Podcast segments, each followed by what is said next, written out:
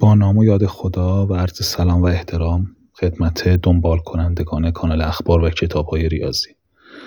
خواستم یه مقدار راجع به این پیامی که گذاشتم توضیح بدم. خب جنبه های متفاوتی داره. یکی از جنبه هاش اینه که متاسفانه الان در شرایطی هستیم که خیلی از دانشجوهای ما وقتی که کتاب درسی یا جزوهشون رو باز می‌کنن اولین کلمه که نمی‌فهمند به جای اینکه فکر کنند میان در گروه های تلگرامی یا از دوستانشون می‌پرسند و دوباره میرن سراغ دومین کلمه ای که نمی‌فهمند. دوباره این کار تکرار می‌کنه و مجدد یعنی اصلا فکر نمی کنند و تایپ کردن و یا عکس گرفتن از اشکالشون ترج و پرسیدنش تو گروه های تلگرامی یا جاهای دیگر رو ترجیح میدن به فکر کردن. که خب این خیلی آسیب بزرگی از لحاظ علمی. وقتی شما اصلا فکر نکنید موقعی که در یک موقعیتی باشین که از کمک هیچ کسی نمی‌تونید استفاده کنید اون موقع هست که شرایط فرق می‌کنه. فرض بکنید در یک امتحانی هستید که هیچ کسی نیست به شما کمک بکنه یا در شرایطی هستین در مصاحبه ای هستید که هیچ کس نمی‌تونه به شما کمک بکنه. اون موقع چه کار باید کرد؟ خب حالا افراد میان سوالاتشون رو معمولا می‌پرسند. یک عده هم هستند که در این گروه ها در واقع منتظر این هستند که کسی سوال بپرسه.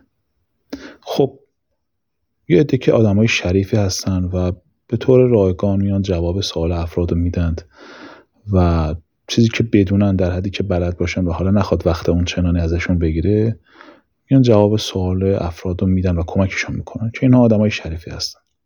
ولی عده دیگه هم هستن که در واقع از این بازار دنبال منافع خودشون هستند یعنی به محض اینکه کسی در واقع چیزی بپرسه میان جواب میدن و افراد رو هدایت می‌کنن به گروه های خودشون به شخصی های خودشون و در واقع یا به نحوی جواب میدن به نحوی فعالیت می‌کنن که مراجعه کننده به پیوی اونها زیاد بشه و به این وسیله بتونن کلاس خصوصی بگیرن یا کارهای دیگه برای افراد انجام بدن. که این متاسفانه این هم یه آسیبی هست که وجود داره. اما جنبه دیگه این پیام این هست که در واقع افرادی هستن که از لحاظ مالی ارزشی برای فعالیت آموزشی قائل نیستند. فرض بفرمایید زمانی که به طور مثال میگم کالای مرغ کیلوی سی هزار تومن بوده شما برای کلاس خصوصیتون به فرض مثال دیویس هزار تومن پرداخت می‌کردیم الان اگه کالای مرغ شده 60 هزار تومن یا 80 هزار تومن متاسفانه افراد همون مقدار رو برای کلاس خصوصی همچنان می‌پردازن این رو در نظر نمی‌گیرن که الان این 200 هزار تومن باید بشه 400 هزار تومن اگر امروز نون بوده هزار تومن و فردا میشه دو هزار تومن قیمت کالای آموزشی هم متناسب به اون باید زیاد بشه.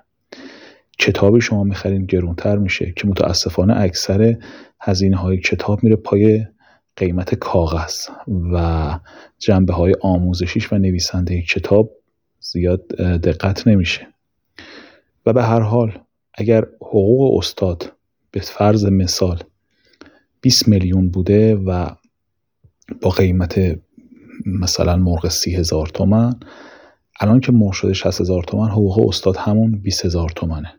خب همین چیزها هست که باعث مهاجرت خیلی از اساتید شده و باعث این شده که به قشر فرهیخته استادان معلمان فشار اقتصادی وارد بشه و ما تا خودمون این رو با خودمون حل نکنیم کار جلو نمیره. یعنی ما برای شروع این کار اگر پسر ما دختر ما معلم خصوصی داره وقتی می‌بینیم که با اون قیمت مرغ با اون قیمت گوشت ما x تومن می‌دادیم حالا که قیمت ها دو برابر سه برابر شده ما باید حق و تدریس اون فرد رو متناسب با افزایش قیمت کالاها افزایش بدیم.